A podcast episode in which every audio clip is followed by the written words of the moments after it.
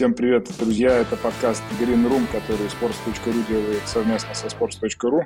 Э, Егор Крицан, Влад Воронин, как всегда, в студии. Мы снова взяли некоторую паузу длиной, мне кажется, Влад, сколько? В 4-5 недель на этот раз. Можно сказать, мгновение прошло с момента... Ровно месяц. Ровно месяц. Всем привет. Всего ничего, ровно месяц. Э, лучше, чем, чем было в предыдущий раз, когда мы уходили, мне кажется, на три с половиной.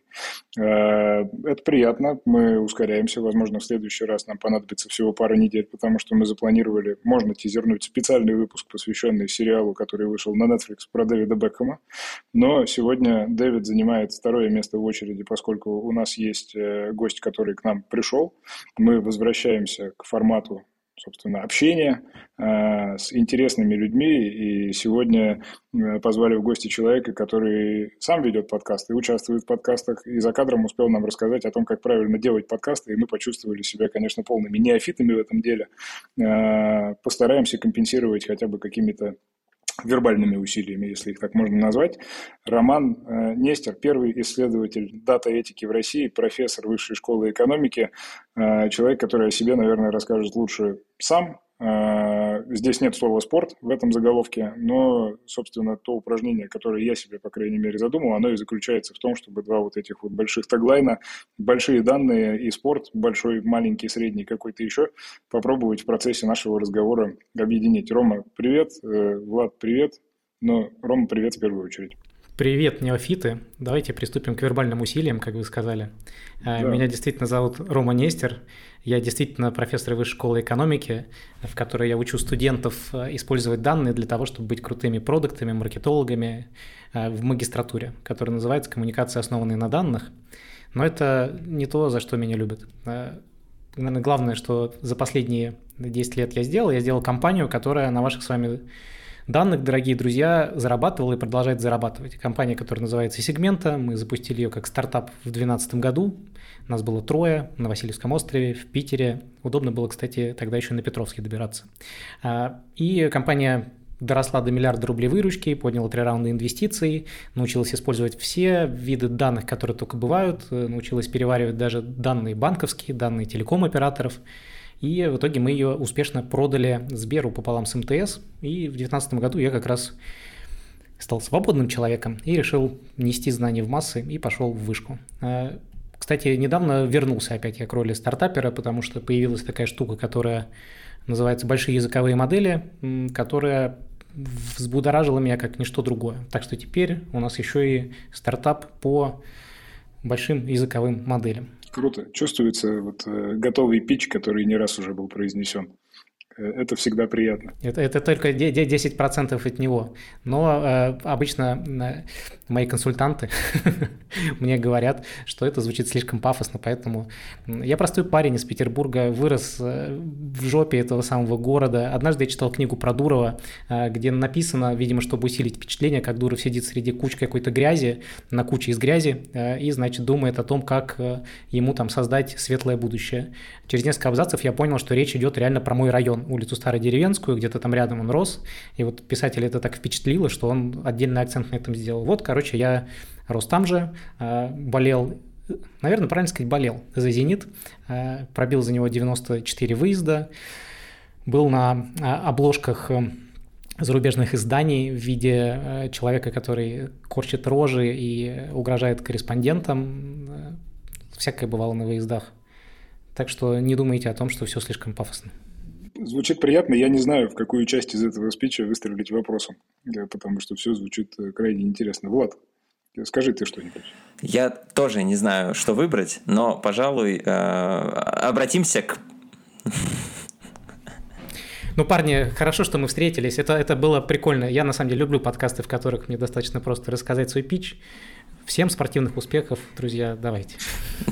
С вами был Green Room. Встретимся через месяц. На самом деле, э, знаешь, было два маршрута подготовки ко встрече с тобой. Можно было попробовать э, играть умного парня, пойти прочитать э, все то, что там я читаю обычно, мы читаем про спортивный бизнес, там слово «большие данные» и все, что с этим связано, оно в последние сколько-то лет, естественно, регулирует довольно часто. Но мне что-то захотелось чуть больше с чистого листа попробовать на эту тему поговорить, видя в тебя эксперта, и тем более понимая, что раз ты преподаешь, тебе, людям несведущим, в общем, объяснять все с нуля, наверное, э, не привыкать. Понятно, что мы не вписываемся сейчас в путешествие длиной в два года или сколько там продолжается магистрская программа, но хотелось бы компактно как-то попробовать это все упаковать. И, два года собственно... и 400 тысяч рублей за каждый год, прошу заметить. Так что ну, подумайте. Слушай, за, за, кадром, за кадром мы об этом договоримся. Скажи, пожалуйста, вот если в целом как-то приземлять то, что составляет твою сферу профессиональных компетенций, людям, которые находятся в спортивной индустрии, что в первую очередь может быть интересно и полезно. Насколько вообще индустрия, которую мы так или иначе представляем, она пересекается с тем, что, э, собственно, составляет мир больших данных, дата-этики. Начнем с широкого какого-то мазка. Да, давай тут определимся и про дата-этику, и про большие данные. Э, с большими данными такой прикол, что это слово, которое настолько затискали, что его уже мы сами даже стали внутри ненавидеть. Вот есть два таких слова, это большие данные и искусственный интеллект. Потому что все, что кто бы там ни делал, все называют либо бигдатой, либо искусственным интеллектом. Вообще большие данные – это штука, на которую которая появилась по большому счету, вот прям по-настоящему, стала вот большим бизнесом, когда у нас появились интернет-компании. Э, некоторые говорят, что большие данные – это данные, которые характеризуются несколькими буквами V. Variety, Velocity, Volume – то есть они должны быть здоровенными, но кроме этого они вообще-то должны еще постоянно пополняться и быть разнородными. Вот тогда это big data. Вот когда у тебя это все происходит, э, то ты можешь говорить о том, что ты прям работаешь с big data. И все остальное это в целом просто аналитика. Э, не хочу никого обидеть. Так вот, э, интернет-бизнес подарил нам такую штуку, когда человек ходит по веб-сайтам, по приложениям, делает на них какие-то действия, и все это улетает в какие-то базы, и это позволяет человека достаточно неплохо описывать, выявлять какие-то паттерны, смотреть, на кого он похож. А, один человек как-то себя ведет, второй ведет похоже себя на этого первого, но при этом совершает, например, покупку. Это позволяет нам про нашего первого предположить, что, возможно, он тоже заинтересуется что-то купить. Хоба, и мы можем сразу предложить ему что-то что ему будет интересно. То есть, по большому счету, все большие данные – это про предсказания. Я у нас на встречах с клиентами, я обычно так и говорил, наш бизнес – это предсказание. По большому счету, весь смысл собирать и анализировать большие данные – это пытаться предсказать следующее действие человека, предсказать следующий клик, предсказать следующую покупку. Была такая даже шутка в индустрии, что главная проблема э, нашего инженерного сообщества, что самые лучшие умы человечества сидят и думают о том, как повысить кликабельность баннера. Это на самом деле так и есть, потому что самые большие данные у интернет-компаний, интернет-компании все зарабатывают на рекламе. В этом году этот рынок, э, кажется, уже пробьет полтриллиона в мире. То есть это реально огромный рынок. Больше спортивного рынка, ну, наверное, раз в 20 точно. То есть реклама на спорте это, это маленькая фракция от э, интернет-рекламы в мире. И она достаточно эффективна, поэтому вот большие данные пришли оттуда. Один чувак, математик Клайв э, Хамби, сказал на одной конференции, по-моему, уже 15 лет назад, мол, данные – новая нефть. Все сразу дико возбудились, это слово повторили 3500 миллионов раз. А, и я вот постоянно про это говорю, что это, наверное, самое главное заблуждение. Люди считают, что большие данные – это ценность. В реальности большие данные, не моя метафора, я ее честно украл, это скорее песок. Почему? Потому что Сейчас у нас на взлете индустрия полупроводников. В каждом таком процессоре используется кремний, то бишь песок.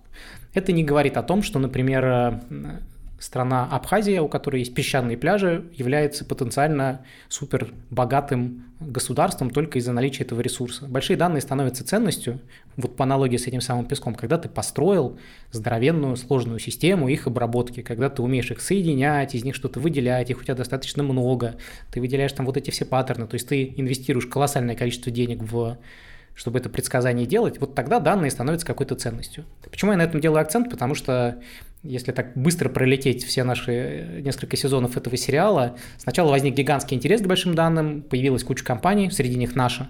Затем в какой-то момент наступило некоторое разочарование, потому что оказалось, что лучше всех большие данные помогают гигантам типа Гугла, Фейсбука, Яндекса, Мейла и так далее, а все небольшие компании что-то там потыкались, сделали, чтобы было как у других, но особого прироста эффективности не увидели. Недавно, кстати, видел там большое исследование, которое показало, что общий рост продуктивности за счет бигдаты составил что-то вроде от 5 до 10 процентов срез по разным индустриям, это вообще не то, что от них ожидали. Ну и в итоге сейчас это просто такая а, рутинная составляющая работы каждого бизнеса, в которой ты должен делать аналитику, если у тебя достаточно данных, ты должен делать предсказания, чтобы лучше продавать своим клиентам. Ты должен использовать большие данные больших компаний.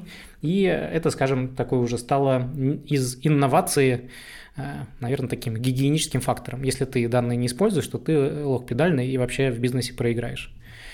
Ну и теперь у нас появилась такая вещь, как языковые модели, которые выводят на самом деле всю эту штуку на совершенно новый уровень. Но об этом, наверное, мы говорим чуть попозже. Что есть достаточные данные для того, чтобы строить предсказания? Допустим, мы э, с Егором футбольный клуб. У нас есть э, собранная на коленке CRM-база, в которую упали, например, номер телефона, почта и что-нибудь еще, информация о покупке трех билетов за последний год и немного э, из магазина мерча. Ну, как правило, у, если усреднить, то у многих э, клубов уровень э, развития данных о клиентах примерно такого уровня. У многих, не, не значит, что у всех. А, что нужно, чтобы этот клуб мог посмотреть на данные о своем болельщике и построить некую прогнозную модель? Для начала нужно определиться, какого размера клуб, потому что для совсем небольших команд э, инвестиции в специалистов, в всяких подрядчиков, инфраструктуру могут тупо не окупиться или окупиться там лет через 10. Поэтому это имеет смысл делать, когда вы клуб достаточно большой. Второе, э, самое скучное. Вам нужно наладить э, я ненавижу это слово, но лучше не придумали, инфраструктуру. То есть обычно, когда говорят, у нас есть данные, в реальности это означает, что у нас есть разрозненные 4, 5, 7 разных баз, в которых что-то хранится и везде в разных форматах. Как правило, все радостно заявляют своему топ-менеджменту, сейчас мы будем делать аналитику и предсказания, и потом на многие месяцы закапываются в то, что есть система для аналитики, для предсказания, а данные в них не получается оперативно выгружать. Вот если у вас не получается оперативно выгружать, друзья, не пытайтесь играть в какую-то супер-мега-аналитику. Для начала вам нужно решить вот эту задачу. Какой у вас формат, как они объединяются, как, они, как вы понимаете, что пользователь в интернете, покупатель в билетной системе, э, чувак из базы абонементов – это один человек. Вот это отдельная задача, которую вы будете делать, наверное, год. Можно, пока вы ее делаете, заняться, ну, на самом деле, в любом случае вам это надо будет сделать, чтобы аналитика была полноценной. А, вам самое главное, что нужно сделать, это делать сегментацию юзеров по разным признакам. А, по большому счету, вам нужно определить самые ценные для себя сегменты. То есть это, как правило, те, кто приносит вам больше всего денег, значит, вы их выделив, начинаете заниматься по всем каналам со всем усердием их удержанием. Э, дальше вам нужно определить сегмент, который колеблется, который время от времени ходит на матчи и покупает совсем немножко, и пытаться увеличить его средний чек, и потихоньку работать с теми, в третью очередь, которые с вами довольно редко взаимодействуют, чтобы они перевести их, соответственно, во второй и в этот первый сегмент. Все, что я рассказываю, это на самом деле инновации 40-летней давности. Если вы хотите действительно научиться сегментировать своих покупателей, вам нужно пойти и почитать все, что делали ритейлеры э, в Штатах еще многие годы назад. То есть, э, когда обычно, знаете, говорят про Big Data, вспоминают историю про э, сеть Target, которая прислала девушке каталог, в котором были купоны скидочные на определенные категории товаров.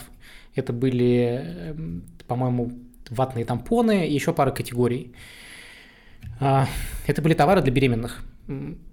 Да, ей даже предложили конкретно, по-моему, какие-то вещи для беременных. Ее отец это увидев, возмутился, позвонил в Таргет, сказал, что за херня. Э, Таргет очень долго извинялись, а потом через э, пару недель выяснилось, что девушка беременна. То есть Таргет узнал раньше девушки и ее отца о ее беременности. Почему? По истории ее покупок. Вот, соответственно, кстати, эти все данные сейчас на российском рынке доступны. Вы можете пойти в Магнит, можете пойти в X5. Истории транзакций, профиль пользователей, это все превратилось у них в бизнес последние два года. Кстати, привет всем покупателям. Уверен, у вас это, об этом никто не спросил. Короче, если вы клуб, вам нужно заняться сегментацией базы, вам нужно сделать так, чтобы все объединилось в один профиль, и вам нужно выработать стратегии работы с каждой из этих сегментов, определять, что люди между сегментами переходят. А, и большая часть работы у вас будет про каналы, про то, как часто вы можете взаимодействовать с этим юзером, с этим покупателем. Ваша задача максимизировать на него давление, то есть иметь максимум каналов, по которым можете до него достучаться. Нет ничего более печального, чем база, в которой вы что-то выделили, и можете с этим человеком проконтактировать, не знаю, один раз в месяц. После того, как у вас все это есть, вы можете переходить на следующий уровень. Вы можете изучать покупки похожих на разные сегменты ваших покупателей, других покупателей. Смотреть, э, возможно, про них бывает больше данных, чем про ваше основное ядро. Использовать это для создания персонализированного контента, персонализировать email рассылки, предлагать э, персонализированные, опять же, подборки товаров, которые им будут интересны. Каждый такой шаг будет вам Мало какой из них даст вам x2 к продажам, но на каждом из них вы будете получать плюс 5, плюс 10% к вашим бизнес-метрикам. И э, самое главное, почему это надо делать, потому что если вы этого не делаете, скорее всего, конкуренты начинают это осваивать, и вы эти самые 10, 15, 20% эффективности уже им уступаете. Вот. Э, должен при этом сказать, что когда мы предлагали всякую умную бигдату крупным клиентам, часто мы приходили, начинали рассказывать всякие там умные персонализации, использование потребительских профилей, вот это все.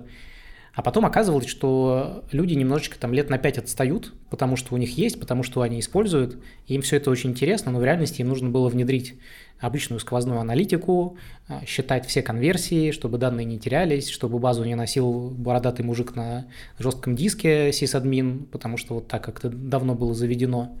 И умные аналитические задачи всегда идут рядом с довольно скучными инфраструктурными. Слово инфраструктура и не такое хорошее. Слушай, но наверняка же, я не знаю, вот э, есть ли у тебя какие-то кейсы, опять же, связанные со спортом или пусть даже индустрией развлечений в широком смысле в голове. Но мне кажется, что ритейл в данном случае это классный источник для вдохновения и всего остального, но все же не на 100% релевантная штука, потому что, как я всегда объясняю там, и себе, и тем, кому мне это приходится объяснять, э, спорт, хотя бы в контексте ну, взаимоотношений конечного потребителя с тем, что ему пытаются продать, предложить и так далее, он э, в том числе предполагает очень глубокую эмоциональную связь и такую, которая близка к э, ну, э, практически части самоидентификации, чего, наверное, не скажешь о клиентах э, магнита, перекрестка, пятерочки или еще чего-то. И вроде как это, наверное, во многих случаях в плюс, вот самым ядром-ядром таким, да, но с другой стороны, в контексте э, сбора данных, как будто бы человек, который просто ходит в магазин и удовлетворяет какие-то свои потребности, и ты потом с него все снимаешь и вырисовываешь портрет, и человек, который куда больше эмоционального впускает в свои отношения с тем или иным брендом, это ну, как будто бы чуть более сложный продукт для обработки. Не считая того, что, в принципе, взаимодействие условного футбольного клуба, которым мы с Владом занимаемся, да, и, собственно, основного продукта, который мы можем предложить, пусть я приведу сейчас тысячу аргументов, потому что главное в футбольном клубе – это контент, а не футбол, но тем не менее, оно существенно реже, и, соответственно, а, объем данных, как минимум, он как будто бы меньше, чем, чем в любых других индустриях. Говорю ли я полную ерунду или в этом есть какое-то рациональное зерно? Нет, ты совершенно правильно говоришь. Э, я, наверное, до этого описал, как выглядит э, вот обычная та, та часть бизнеса, которая про продажи, потому что в ней вот все, что я перечислил, делать надо обязательно. Ты говоришь о том, что э, сегодня, когда у тебя есть довольно много способов контактировать со своим потребителем в разных соцсетях, в разных форматах, как угодно, ты фактически медиакомпания. Да, в принципе, любой заметный бизнес становится медиакомпанией, потому что ему так или иначе надо как-то отпечататься в голове у нашего бедного забомбленного рекламой и всяким другим контентом потребителя для того, чтобы создать больше эмоциональную привязку. Тут самая такая э, хитрая штука, что есть метрики, которые описывают бизнес и измеряются в деньгах. Есть метрики, которые описывают маркетинг, то есть изменение поведения юзера, и коммуникации, то есть э, метрики того, а, как он воспринимает тебя. Они как бы все друг на друга влияют снизу вверх. Сначала коммуникации влияют на маркетинговые метрики, затем маркетинговые на бизнес-цели. Но на каждом уровне свои измерения, и вот э, наладить измерение того, как у тебя твои коммуникационные усилия влияют конкретно на бизнес, частенько э, либо невозможно, либо невозможно легко и дешево это сделать, либо нужно быть просто достаточно креативным для того, чтобы твой топ-менеджмент это купил. А, но как бы сейчас все как-то, знаете ли, верят, что вот твой рост коммуникационных метрик, он э, хорош для твоего бизнеса. И ну, большинство исследований в этом это подтверждают. Главное, знаете ли, не переинвестировать туда, а то никогда это не окупится. Но таким парням, как мы с вами, лучше, чтобы переинвестировали, потому что мы все на этом хорошо зарабатываем, и поэтому, э, друзья, нужно очень много вкладываться в маркетинг, нужно выстраивать э, эмоциональную связь со своим потребителем, нужно максимизировать уровень и точность коммуникации с ним, используя для этого все доступные данные. Ссылка в описании, скидка 10% по промокоду Егор Крицан. А, так вот. Реклама а, на sports.ru, э, реклама в нашем подкасте и, конечно же, магистрская программа в Высшей школе экономики ждут вас. Для того, чтобы быть современными, нужно еще сказать ERIT 1, 2, 3, 4, 5, токен такой-то. А, возвращаясь к теме, персонализация контента – это вот как раз то, что э, используют чаще всего уже гораздо больше объемы данных, чем такую точку опоры, как продажи, потому что юзер тупо чаще и больше взаимодействует с твоим контентом, чем он, естественно, у тебя что-то покупает. Э, в этом смысле, кстати, вот открытие, что, например, банковские транзакции не очень эффективны для таргетинга.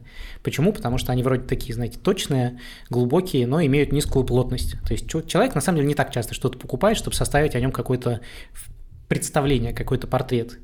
Для того, чтобы про него что-то хорошо предсказывать в плане контента, у нас есть гораздо больше данных. Каждый его скролл, каждый клик, каждая э, реакция на контент позволяет нам персонализировать контент под него.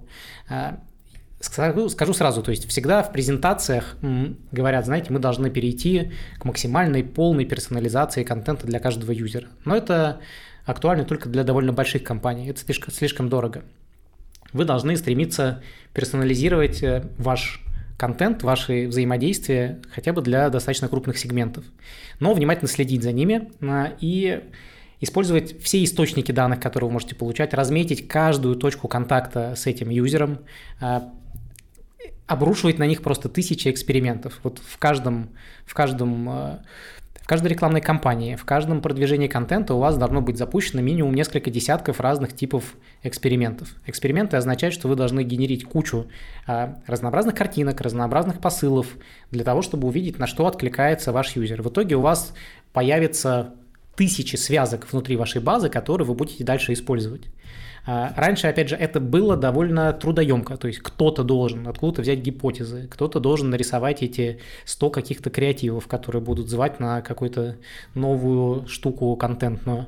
Теперь у нас есть э, большие языковые модели, которым ты тупо говоришь, вот тебе баннер, расскажи, э, например, вы берете лучшие, какие-то 5 лучших сработавших э, единиц контента за прошлый месяц.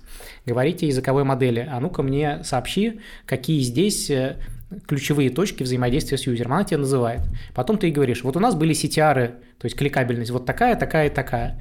Найди взаимосвязи с тем, что находится на э, этих баннерах.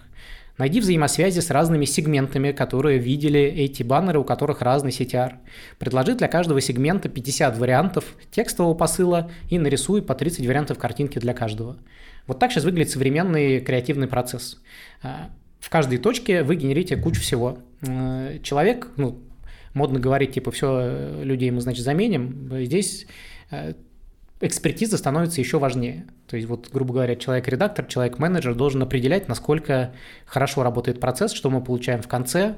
И это и есть та точка, в которой ты идешь к автоматизированной персонализации. Персонализация без автоматизации у тебя вряд ли получится, а вот с такими как бы когда ты такой киборг, сейчас модно говорить кентавр, и, то есть используешь такое расширение, как э, большие языковые модели, вот, сложные нейросети, ты теперь можешь быть очень персональным для своего юзера. Больше того, в какой-то точке ты даже начинаешь уметь персонализировать видео. То есть я уверен, спустя годик каждый из нас сможет в конечном итоге видеть персональный видос от своего футбольного клуба, в который будет запакованы хайлайты последнего матча, э, выбраны именно те игроки, их комментарии, которые тебе нравятся. Все это преобразовано в тот формат, который тебе подходит. И вот здесь, кстати, гонка вооружений, на самом деле гонка компетенций будет уже хардкорной. То есть какие-то клубы будут очень прям хорошо этим заниматься, какие-то будут изображать бурную деятельность и стремительно отставать. Какие-то. Мне знаешь, на ходу какой какая мысль пришла в голову и куда хочется попробовать это свернуть. Как будто бы картина вот эта теоретическая, которую ты рисуешь, она говорит о том, что, ну, в принципе, здесь, наверное, совершенство, оно невозможно, да, ты никогда не будешь попадать в 100% своей базы 100% идеально выверенных сообщений, так, чтобы они делали все, что тебе надо. Но вот э, если развернуть чуть-чуть ракурс, э, то, о чем сейчас говорят примерно все спортивные визионеры да, от имени всей индустрии. Где-то это более обострено, где-то менее. Это конкуренция за людей в возрасте от 12 и выше, а то и от 12 и меньше.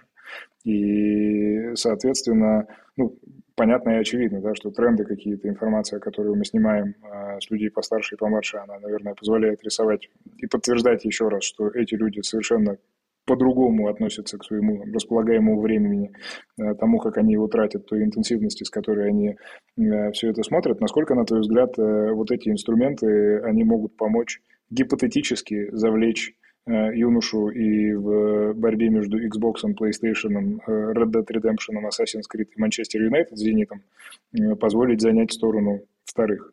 То, что ты сейчас описал, называется экономикой внимания.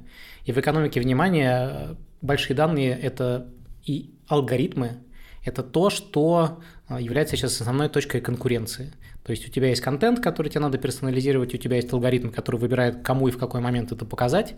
И лучшие компании в экономике внимания – это компании, все, которые ты перечислил, где огромные полчища инженеров сидят и придумывают, как бы еще выцарапать минуту внимания, которую ты до этого тратил на одну игру в пользу своей игры. Или, например, э, YouTube, это все конкуренты между собой. Вот YouTube, он старается забрать время у Red Dead Redemption введя короткие форматы, персонализируя для тебя ленту.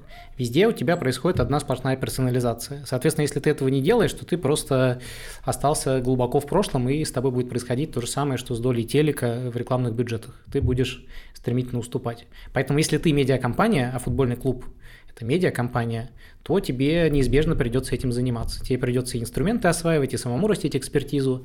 И что значит футбольный клуб – это медиакомпания? Это значит, что у тебя а, основная экспертиза – это не столько спорт в чистом виде, сколько успешность в персонализации, таргетинге и использовании контента. Ну вот, значит, ты должен тогда оттуда идти.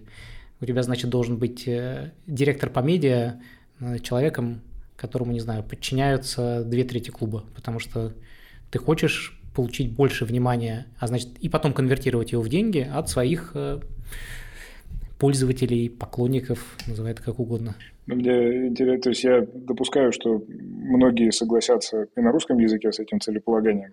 Но точно нет ни одного примера русскоязычного, где бы это вот так вот жило. Но я, честно говоря, и про англоязычные тоже призадумался, потому что, наверное, американские лиги ну, это, эта повестка, она там точно есть и отрабатывается. Даже вот на личном примере, да, я когда учился в университете, там один из курсов читал вице-президент MBA по аналитике, и она примерно то же самое со скидкой на 5 лет назад э, рассказывала.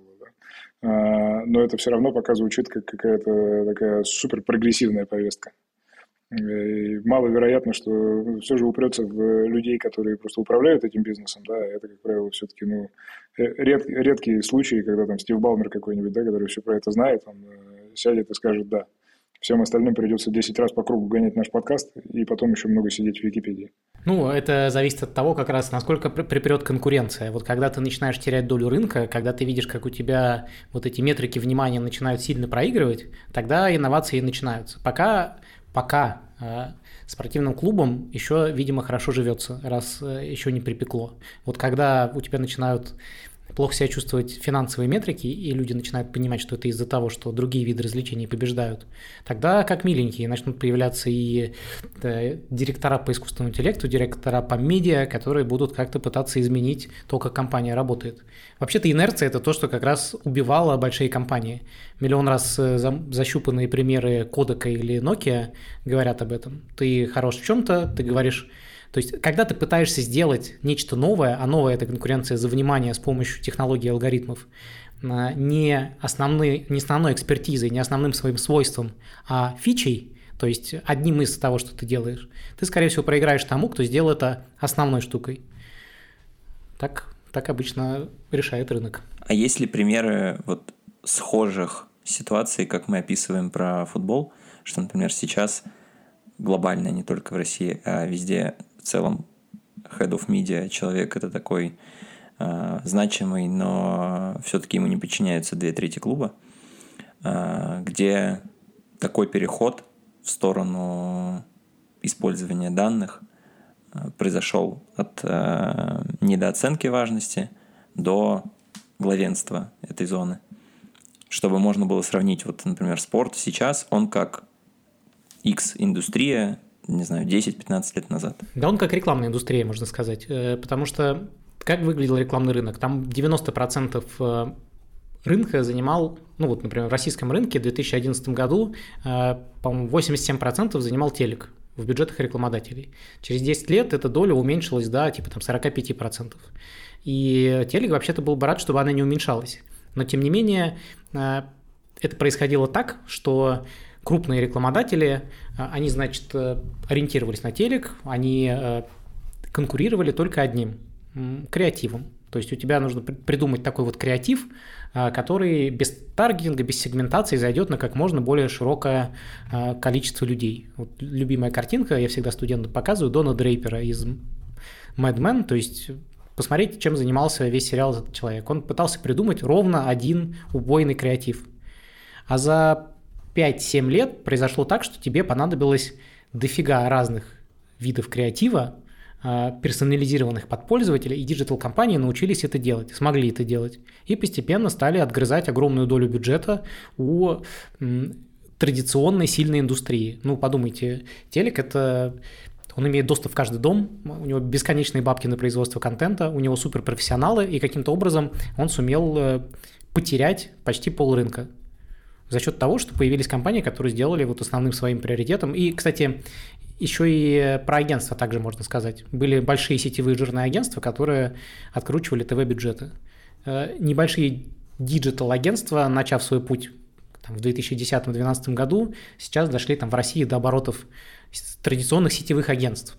Только за счет того, что они делали своим основным фокусом использование таргетированного диджитала и там какой-нибудь MGCom со всеми своими сателлитами сейчас уже 22-24 миллиарда рублей. Это практически так же, как сетевые агентства, которым по 20 лет и которые себя прекрасно чувствовали. И того, чтобы не превратиться в вымирающих мамонтов, футбольному клубу нашему с э, Егором вымышленному.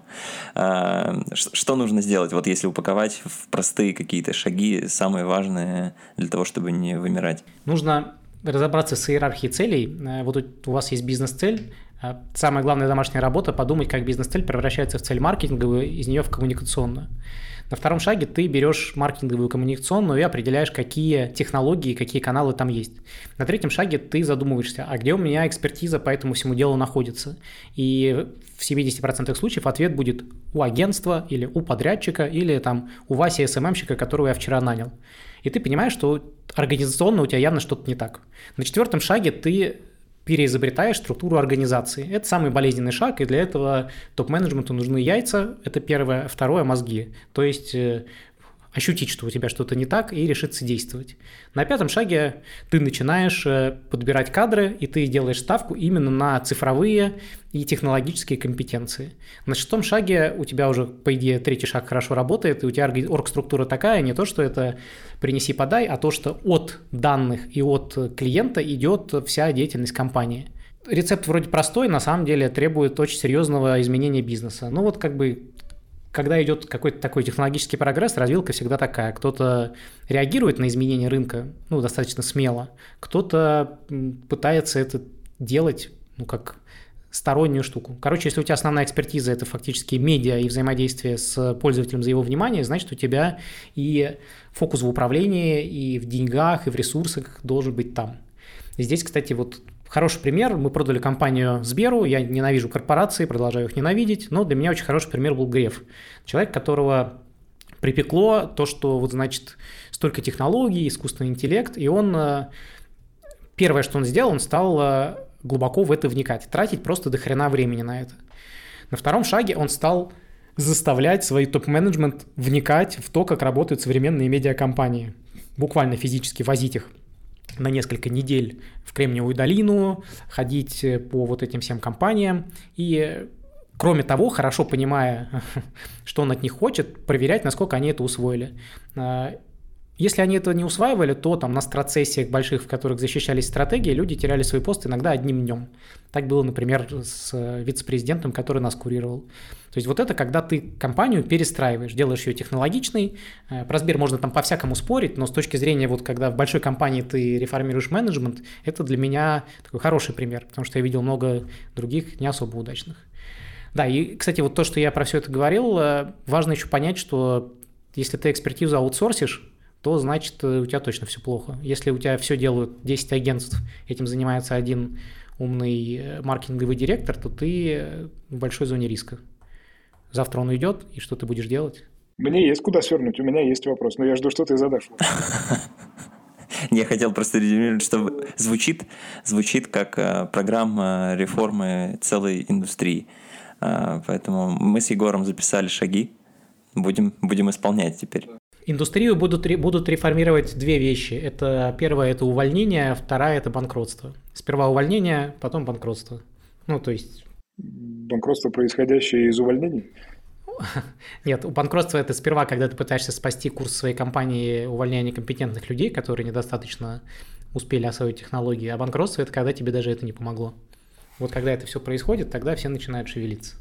Кстати, кстати, вот ты привел пример Америку, я вдруг подумал, а, США это пример а, невероятного мощнейшего тренда на корт-каттинг, ну типа обрезание телевизионного шнура. И там персонализация ТВ а, с такой скоростью происходит, я просто офигеваю, если честно, потому что мало какой процесс происходил так быстро. И э, единственный резон которым люди удерживаются в кабельном ТВ, это спортивные трансляции. Но рано или поздно и это перестанет быть для них решающим фактором. И вот когда перед тобой встанет вопрос, ага, у нас есть addressable TV, когда мы можем... В России на самом деле похожий процесс, и адресация телека – это тоже вопрос короткого времени. И вот у тебя хоба появилась эта адресация телека, а что ты умеешь с этим делать? Как у тебя построены процессы? Э, ты что, это отдашь в агентство? Ну, нет, тогда ты точно упустил этот рынок. Поэтому это вот пример, когда основной канал для спорта попасть в дом к человеку э, изменяется до неузнаваемости. И там работают другие принципы, другие технологии, другие компетенции. Ну, это сквозная, сквозная линия всех наших обсуждений на протяжении последних лет, мне кажется. Не только спорт, э, как эти American Scholars, э, они настаивают, что еще премию «Оскар» смотрят в прямом эфире, но мы поверим им на слово в этом вопросе. Мне кажется, что все-таки спорт куда, куда популярнее. Супербол не даст соврать. У меня еще параллельно вопрос, конечно, в голове возник от, относительно того, насколько все то, что ты описываешь, звучит супер сладко. Это все-таки история вспомогательная или, или нет, потому что, ну вот если вернуться, допустим, э, к подрастающему поколению, то понятно, что есть какие-то инструменты, связанные с таргетингом, но, допустим, наша любимая NBA, э, она на публику, по крайней мере, э, всерьез толкает нарратив про изменение самого Э, самой сути баскетбола часто, да, это изменение там э, количества тайм-аутов в четвертой четверти, трансляции, которые делаются для того, чтобы смотреть их вертикально или на маленьком мобильном устройстве и так далее, и так далее, и так далее. Вот где здесь, на твой взгляд, баланс между тем, чтобы менять, собственно говоря, основной продукт и э, один из способов его дистрибуции или дистрибуции какой-то информации о нем, о котором ты рассказывал? А, в смысле, твой вопрос скорее в том, когда это стоит начинать делать?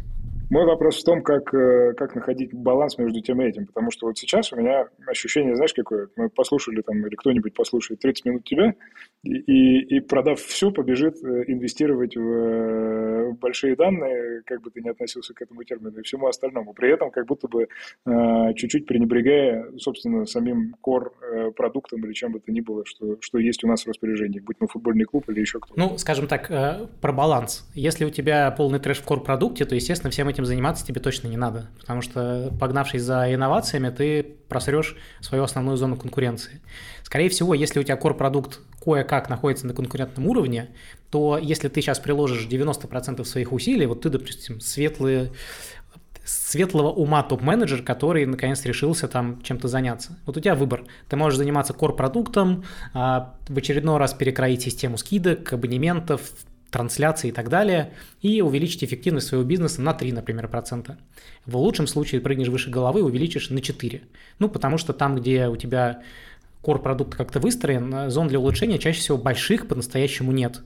Но зато есть куча операционных процессов, которыми легко просто и понятно заниматься. А теперь представим, тебе нужно э, впрыгнуть в вот эту технологию управления вниманием, технологию аналитики. Э, особенно, повторюсь, вот появление LLM, больших языковых моделей, я снова и снова это повторяю, это гигантский фактор прогресса. Они очень быстро дошли до продакшн уровня, очень быстро прогрессируют, и их очень быстро можно встраивать в процессы. И процессы прям меняют свою эффективность.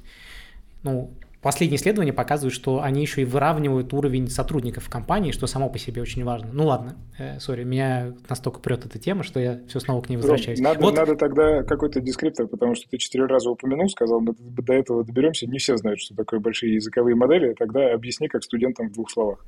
Сейчас, если я начну объяснять, то мы никогда не вернемся к основному вопросу, я никогда на него Давай. не отвечу, побуду модератором. Хорошо. Кстати, к вопросу об LLM, они идеально делают, знаете что?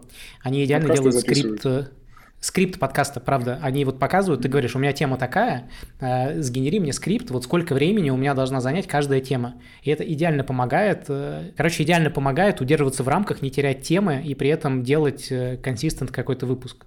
Ну, потому что все мы люди, э, так вот, короче, а теперь, предположим, ты э, светлый топ-менеджер, который хочет э, впрыгнуть в этот поезд технологий. Просто подумай, тебе для того, чтобы начать этим заниматься, нужно нанять людей. Найм каждого человека 6-8 месяцев, а, вот прям компетентного. Это до той точки, когда он начинает у тебя действительно что-то в бизнесе делать. Когда ты наладишь процесс и что-то изменишь, это от этих точки через 8 месяцев еще плюс 6-10 месяцев. То есть, соответственно, для того, чтобы у тебя хоть первое что-то появилось, тебе нужно полтора-два года. С нынешней скоростью развития технологий, если ты этот момент откладываешь, то ты каждый раз, а кто-то рядом этим занялся, проигрываешь ему, ну, почти два года. То есть это перестройка такая компании неизбежно упирается в людей, во внедрение технологий, это время. Чем раньше ты начнешь этим заниматься, тем быстрее ты получишь результат.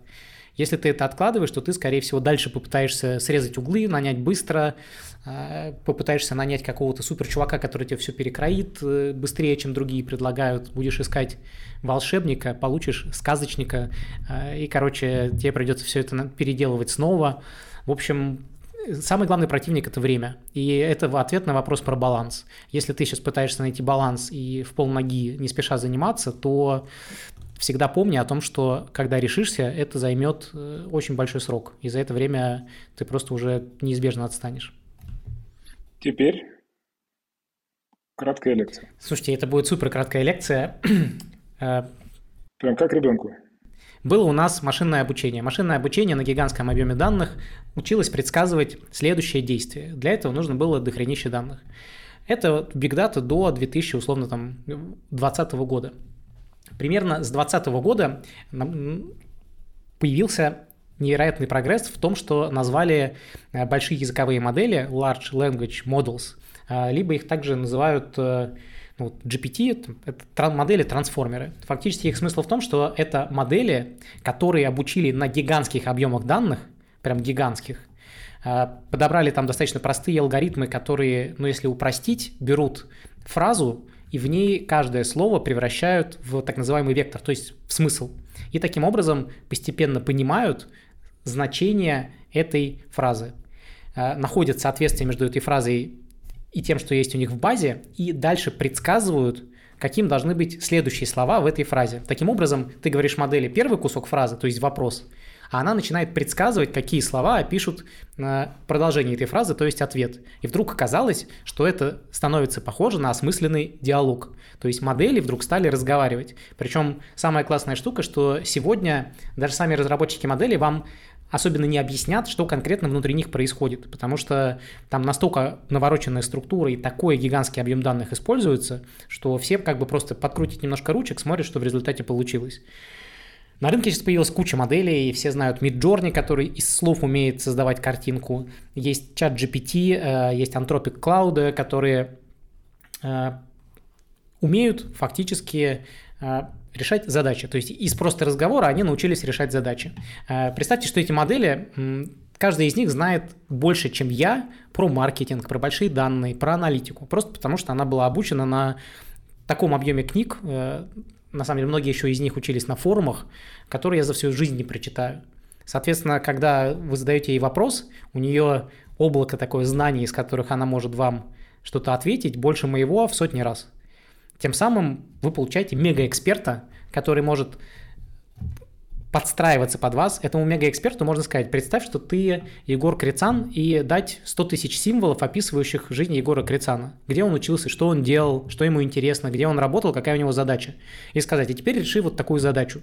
И ты, Егор, поразишься, насколько он похоже на тебя и даже лучше тебя выдаст решение. Решение, причем сегодняшний уровень развития языковых моделей таков, что ты можешь взять листочек, на нем нарисовать блок-схему или нарисовать прототип страницы, сфоткать, отправить в чат GPT, он тебе за одну минуту напишет код, из которого ты можешь сделать сайт, э, прямо просто копипастом, либо же он блок-схему тебе проанализирует и предложит, чего в ней не хватает, что в нее нужно дополнить, что следует делать дальше.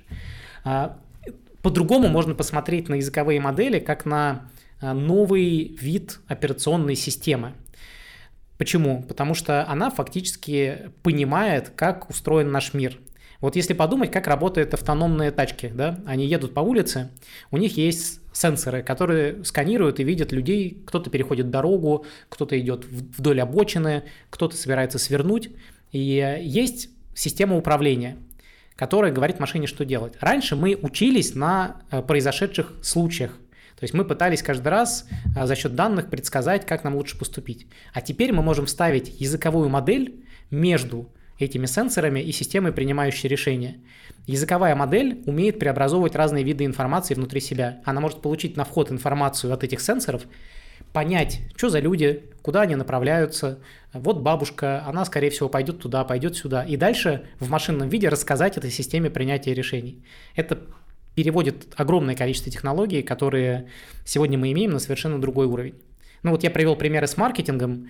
Все эти LLM совершенно блестяще умеют разрабатывать, умеют делать копирайтинг, умеют создавать э, тех задания дизайнерам, умеют э, раз умеют, кстати, проводить э, customer development, то есть можно создать виртуальную персону, описать ее и с ней проверить все свои идеи, и потом вы можете сходить, заплатить денег за фокус-группы, вы получите на 90% тот же результат. Потому что в фокус-группах люди, которые учились на всем том же, на чем научилась модель.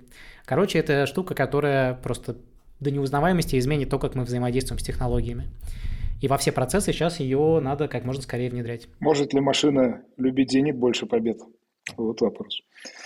То, то, что ты описываешь, интригует и пугает, конечно, как бы в контексте нашего разговора хочется сразу накинуть и сказать, а, а где у нас это все можно будет э, применять? Но, насколько я понимаю, тут еще пока и более зрелые индустрии не, не полностью разобрались с тем, куда бы это можно было воткнуть. То есть я так понимаю, что подменяются какие-то процессы, прежде делавшиеся вручную, э, где-то это уже интегрировано активно, но в целом мы пока еще наблюдаем, как это раскатывается, скажем так. Любой прогресс сдерживается имеющейся, я уже говорил это слово, инфраструктурой, но э, вы как э, человеки пластичные, у нас инфраструктура гибкая. И я всех просто призываю учиться тому, как работают современные LLM, пытаться приучить себя взаимодействовать с ними, даже если вы получаете сперва результат, который вам кажется каким-то бредовым, попробуйте с ней поговорить, сделать несколько итераций, посмотреть, какие бывают так называемые промпты, то есть вот эти задачи, которые вы и ставите, и вы поразитесь, какой результат вы сможете получить. Люди, которые будут осваивать и использовать в своей работе, и те, которые будут избегать этой технологии как несовершенной, будут стремительно расходиться по уровню дохода, по своей продуктивности, по своей эффективности. McKinsey, кажется, сделали исследование, которое показало, что LLM выполняет роль так называемого великого уравнителя, то есть штуки, которая низкоскилловых работников выводит на уровень топ-перформеров, лучших сотрудников своей компании. Там огромные исследования на тысячи людей. Просто было показано, что ты когда себя так киборгизируешь, ты становишься как самый лучший чел э, в своей компании. Ну вот и думай, нужно тебе это осваивать или нет. Кстати, я тут могу э, э, ловко перепрыгнуть в тему, о которой мы вообще не говорили. Егор сказал слово «страшно». Э, это то, что меня занимает последние несколько лет. То есть я вот, знаете, да, страх и ужас. Последние, последние 603, 604 или сколько дня? Да, это страх немного другого рода. А, а страх, который касается технологий, э, занимает мне несколько больше времени. Э, занимает потому, что вот я человек, который замечательно заработал на ваших данных, в какой-то момент задумался, а нормально ли вообще, что все кругом собирают данные, не спрашивая разрешения юзера, э, вторгаясь в его жизнь со всех сторон. И э, я стал глубоко погружаться в такую тему, как этика данных, этика технологий. Много занимался и продолжаю заниматься вопросом изучения приватности, что такое приватность, как люди относятся к вторжению в нее, как современным компаниям нужно себя вести для того, чтобы не уничтожать э, осмысленную жизнь человека. Потому что если все мы замечательно преуспеем в борьбе за внимание пользователя, то ты, Егор, ты, Влад, я, у нас времени на семью, на то, что мы считаем важным для себя, практически не останется. Зато инженеры получат свои премии, потому что они нашли, как взломать наши слабенькие э, обезьяньи мозги, Э, нашли какие-то дофаминовые взломы, против которых мы ничего не можем сделать. И это на самом деле большая проблема, к которой идет э, которые нас ведут технологии, и люди, которые находятся внутри технологии, как правило, о них не очень парятся. Они говорят, мы сделаем еще более персонализированно, мы сделаем еще лучше, мы найдем еще 101 способ в этой игре удержать человека еще на 30 минут, э, а против них, опять же, только мы слабые юзеры, которые изо всех сил пытаются противостоять технологиям, но я уверен, любой ваш слушатель начинает день с того, что берет в руки телефон, засыпает спать с телефоном, а это означает, что инженеры, которые пилили приложения, в которых залипают эти люди, достигли успеха. Они с такой, в такой последовательности в такое время, в такой момент тебе предлагают контент, что ты забиваешь на свою семью, на самоактуализацию, на свои интересы и отдаешь еще немного внимания им, которое они затем конвертируют в деньги. Вот LLM усилит и ухудшит этот процесс еще во много раз потому что это такой идеальный персонализатор, который сделает то, что и так нам ухудшает нашу жизнь в плане самоактуализации еще сильнее. Это легко сравнить на самом деле с тем, как развивается пищевая индустрия. После того, как появилось э, промышленное производство еды, э, очень быстро э, появились такие штуки, как газировка, жирная еда, бургеры, фастфуд, которые фактически точно так же взламывают наши пищевые привычки, и там нет никого, кто скажет, чуваки, давайте остановимся, что-то мы там стали э, у нас рак э, стал выше, процент рака, у нас мы что-то стали страдать ожирением, Компании не задумываются об этом. Их цель – максимизация прибыли в каждом следующем моменте. Для максимизации прибыли они нанимают самых крутых инженеров. Самые крутые инженеры находят все более крутые решения, которые тебя взламывают. И в этом смысле вот пищевая индустрия прошла ровно этот путь. И она, кстати, нашла какой-то баланс. Вон там Pepsi вроде как на следующие 10 лет прям стратегию вырабатывает, как снижать количество сахара. Хотя до этого все эти замечательные инженеры придумывали, какой еще там вкус к сахару добавить, чтобы вы еще больше полюбили вашу газировку. Или, например, компания Lays за там какие-то десятки миллионов долларов построила э, механические челюсти, это прям реальная история, которые тестировали новые чипсы на, на то, чтобы они не, не ощущались во рту. Сделано это было для того, чтобы ты вместо одной пачки мог съесть две или три. То есть у тебя как бы твои сенсоры не замечали то, что тебя немножечко это хакнули. Компании хорошо, средний чек на юзера вырос, только вот как-то организму твоему не просто справляться с этим. Так, короче, в технологиях то же самое. до вышек 5G. Зовите меня Грета. Грета запрещена сегодняшнего дня в половине мира. Вопрос э, про этику использования данных. Ты говоришь, наступает момент, когда стоит сказать стоп, давайте задумаемся, все ли мы правильно делаем, а, может быть, есть какой-то предел. Вот где предел использования данных? В чем заключается этика? Использования таких данных. Вообще современный как бы, подход старый заключается в том, что дата-инженер говорит, дайте мне все данные про юзера, какие только бывают, вообще все. Я из них постараюсь найти ценность и что-нибудь там для компании мы предскажем. Главное собрать как можно больше, желательно не спрашивая, желательно, э, чтобы юзер особо ничего не замечал. Э, подход к тому, как к этому стоит работать, это такой термин, он скучный, даже скучнее, чем слово инфраструктура, называется контекстуальная цельность. Это означает, что ты даешь компании данные только для того, что она тебе пообещала сделать. То есть пример, такси-компания должна знать, откуда и куда ты едешь, сколько ты платишь за поездку, только для того, чтобы эту поездку осуществить. И после этого условно эти данные стереть. А не передавать их в сервис доставки еды, в рекламную систему, в систему, которая будет там рекомендовать тебе самый лучший баннер. Вот это тот предел, который мы уже давно прошли. То есть, когда наши данные путешествуют туда-сюда, нас никто об этом особо не спросил, и компании на этом зарабатывают больше и больше, а мы, собственно, за это ничего не получаем.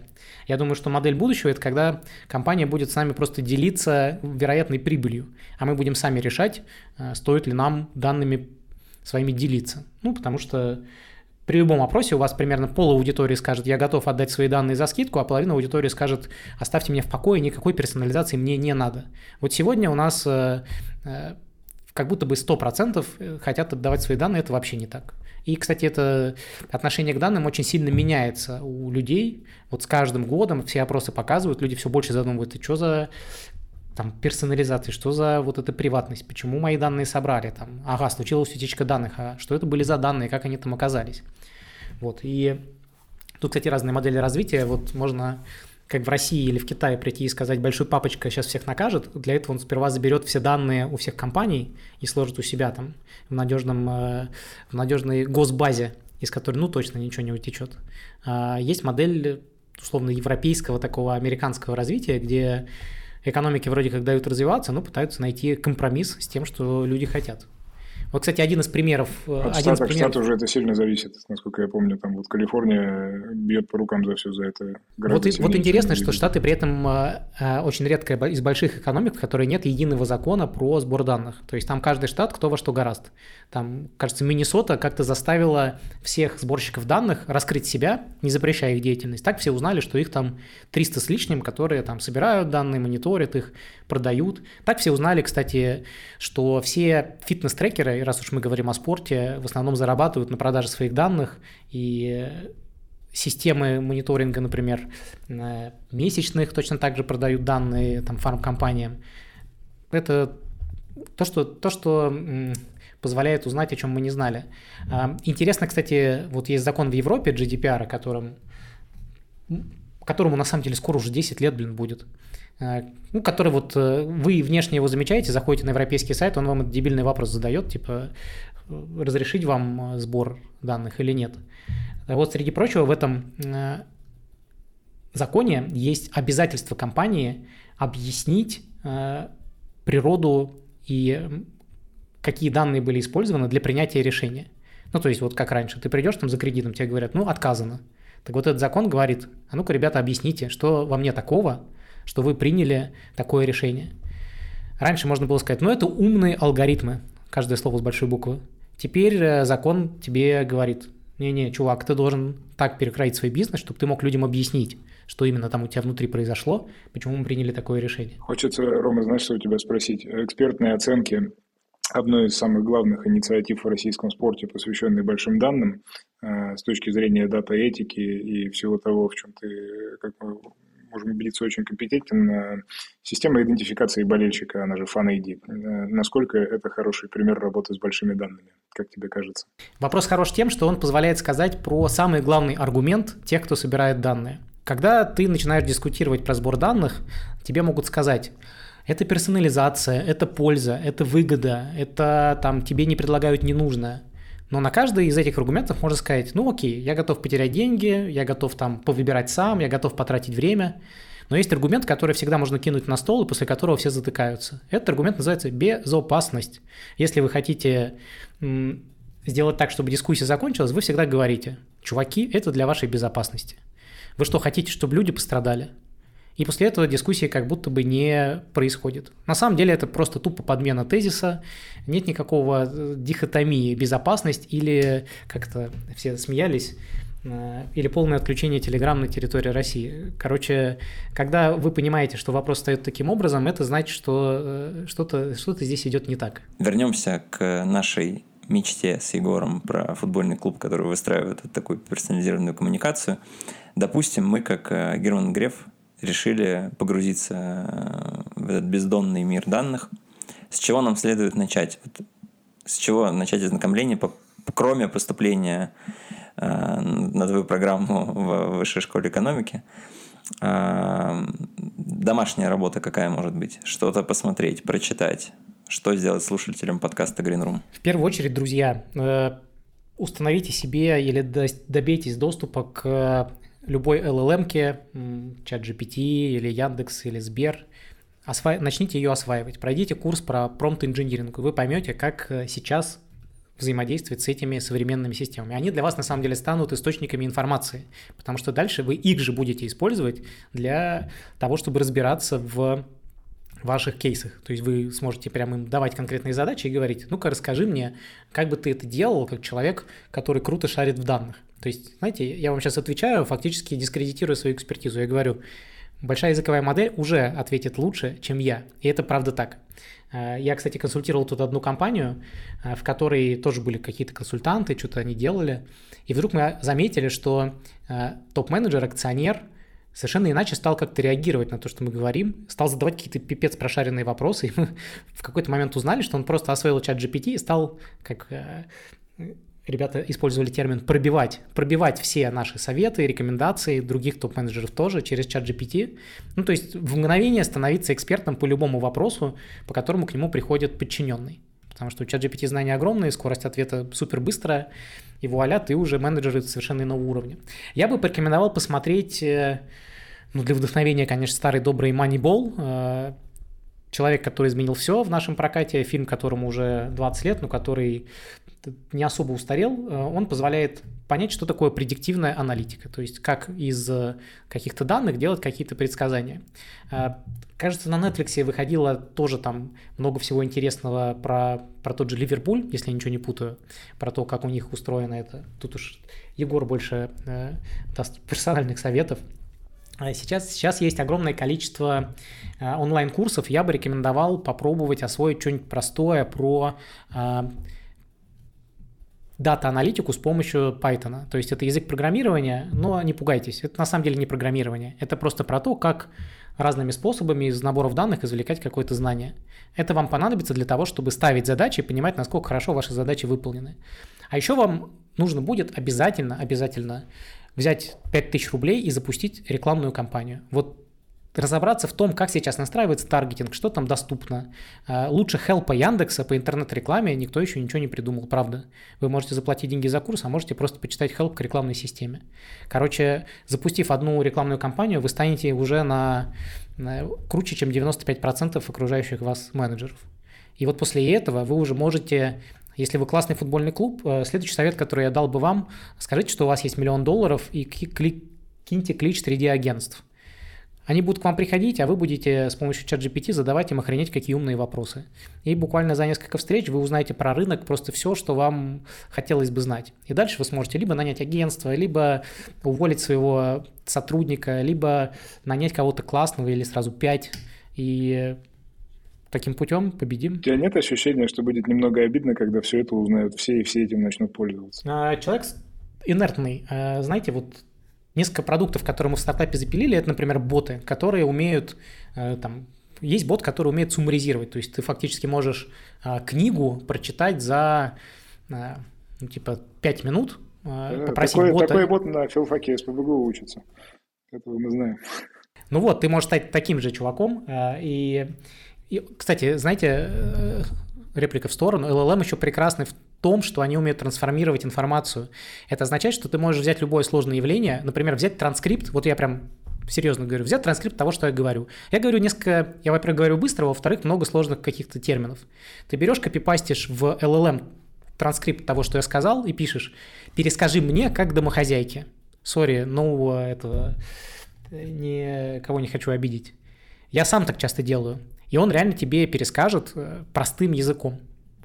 Так вот, LLM прекрасно в том, чтобы придумывать сказки для детей. Ты берешь любое событие, любое явление и говоришь, придумай сказку для трехлетнего. У тебя будет готовый офигенный контент. Ты можешь сказать, придумай сказку на ту же тему для четырехлетнего, и он будет уже другим. То есть вот LLM классно подстраивается под возраст. Так вот, люди инертные, и э, индустрии будут меняться медленно. Почитал что-то сложное, а потом завалило делами, и как-то не до этого. И вот я почему про ботов начал, начал говорить. Вот бот-суммаризатор я, например, раздал вчера студентам. Из них пятеро не врубилось, как использовать. Двое сперва не поняли. И прям бросили в процессе задания. А трое очень круто, там целую дипломную работу прочитали за 30 минут, сделали классные презентации. Вот вам распределение среди людей, прошедших, в общем, довольно приличный фильтр. Так что не страшно, не страшно то, что все узнают. Узнать и использовать это. Поэтому я и говорю, запустите рекламную кампанию, установите себе нейросеть и заставляйте себя с ней работать. Единственное усвоение знания – это практика. По-другому мы, э, обезьяны, учиться не умеем. Что этот спортивный подкаст делает на нашем аналитическом сайте? Напишут нам в комментариях и будут по-своему правы. Я видел, ты у себя в Фейсбуке писал про то, что твоим студентам гипотетически можно там в какой-то Юрьев день раз в год принести какой-нибудь кейс, и они помогут с ним разобраться. Вот приносили ли что-нибудь из э, спорта? Вот принесли пропадал, и это, наверное, пока самое спортивное из того, что было. И мои студенты будут делать для падл проекта стратегию продвижения на основе данных, персонализацию привычек пользователей, которые их приводят в этот самый падл, разбор э, там, характера людей, которые предпочитают этот вид спорта. Так что к следующему подкасту у меня для вас будет кейс. Э, я могу так, кстати, сказать, из того, э, то есть я как бы постоянно занимаюсь какими-то, ну, достаточно нескромно будет сказать, ну, передовыми какими-то технологиями, модными такими, да, и я заметил, кто больше всего ко мне приходит за ними. То есть люди, у которых конкуренция движется быстрее. Первыми всегда приходит e-commerce. У тех, у кого какой-то хардкорный перформанс, измерение вплоть до копейки, там нужно очень быстро действовать, большие бюджеты. А, чуть попозже приходят остальные цифровые компании, которые, опять же, там через интернет продают, это банки, телекомы, а, вот они. Третьими приходят такие FMCG-гиганты, которые тоже поняли, что вроде что-то пора бы. А где-то лет через пять приходят люди из спорта, которые говорят, мы что-то слышали, и называют какой-то тренд э, шестилетней давности. Я говорю, да, чуваки, заходите, Email конечно. рассылка. Да-да, и, и нахожу какого-нибудь самого хромающего такого да, э, слабенького аккаунт-менеджера и отдаю им, потому что я понимаю, что эти чуваки обычно э, зададут очень много вопросов, но потом нифига не заплатят, не внедрят, и потом чаще всего человека, который ко мне приходил, уволят. Ну, так бывает. Обидно. Почему, на твой взгляд, так происходит, Ром? Ты же вот всю жизнь так или иначе... А потому что у спорта все хорошо. У спорта все хорошо. В цифровом бизнесе ты чуть зазевался, тебе сразу выдали твои конкуренты. Ты не делаешь какой-то вид рекламы, они уже начали делать, забирают твоих юзеров. Ну, короче, у вас все слишком сладко, друзья по мере того, как цифровые компании будут на вас все сильнее давить, забирать там внимание, монетизировать вашу же аудиторию, делая что-то спортивное, вот тогда-то и придется двигаться. Мне кажется, эта ситуация разрешится тем образом, что скорее спорт будет поглощен, нежели чем он сам как-то выплывет и, и догонит. Ну, кстати, я думаю, что цифровые компании вполне себе просто тупо будут себе покупать спортивные проекты, чаще всего, наверное, не самые большие клубы, а какие-то средние. И повторюсь, э, когда у тебя технологии определяют успех, то есть, знаете, вот раньше, к примеру, успех определялся дистрибуцией. Вот есть у тебя 100 офисов, ты хорош, ты сильная компания, ты побеждаешь тех, у кого офисов нет. Есть у тебя сеть э, офлайновых магазинов, ты самый классный ритейлер, у тебя как бы с тобой бесполезно конкурировать. Так теперь дистрибуция вся цифровая, ну и, соответственно, есть у тебя цифровая дистрибуция, есть у тебя экспертиза в том, как ее алгоритмами данными управлять. Окей, значит, забирай тех, у кого ее нет, у кого она старенькая, и делай их бизнес. Но у тебя основная компетенция цифровая, значит, ты сделаешь это лучше. То есть, как бы, как, как ни э, парадоксально, спортивная компетенция становится второстепенной, технологическая – первостепенной. И поэтому логично, что технокомпания купит компанию спортивную. Но это сложное целеполагание, хотя какие-то примеры похожие на это, они уже даже где-то, наверное, появляются. И есть вот э, любимый в спортивной индустрии, самый заметный, наверное, пример Манчестер Юнайтед, да, команда, которая ничего не выигрывала уже 300 лет. Ну, что-то выигрывала, но все равно не то, чего они хотели бы, да, но при этом с точки зрения даже стоимости акций и, и каких-то других индикаторов, менее, может быть, очевидных, они вполне себе успешны. Там, кстати, есть отдельный SEO for Media, это чувак, которого из Yahoo переманили и он до этого со спортом, по-моему, даже особо и не соприкасался нигде. А, и, конечно, в этом смысле с ними всегда взаимодействовать достаточно интересно, просто чтобы ну, вот на каком-то самом базовом уровне потом смотреть, где тебя какой-то хвост от того, что ты где-то что-то про них посмотрел на их ресурсах, он так или иначе начинает догонять. Да, но тут важно, кстати, тоже понимать, что медиа и медиа – это разные вещи. У тебя медиа может быть в основном телевизионная экспертиза, а может быть про то, как миллиард тиктоков сделать за три секунды из хайлайта, случившегося совсем недавно. Еще и с помощью LLM сгенерить текстовый комментарий, который опять же, э, голосом любимого актера э, прочитает тебе нейросеть. Кстати, вот это прям бум сейчас стартапов вот этих, которые делают voice cloning. И, ну, то есть мы можем, например, наш стартап, э, каждый, вместо каждого из нас будет говорить как кто-нибудь, как Джимми Феллон, э, какой-нибудь Криштиану Роналду и Виталий Мутко. И сейчас точность того, как они воспроизведут наши интонации, просто запредельная. Я прям в шоке просто от того, как это случилось. Вот я вам сейчас говорю, я все записи, которые я делал на своем YouTube, в своем подкасте, сейчас превращаю в записи на китайском и на английском.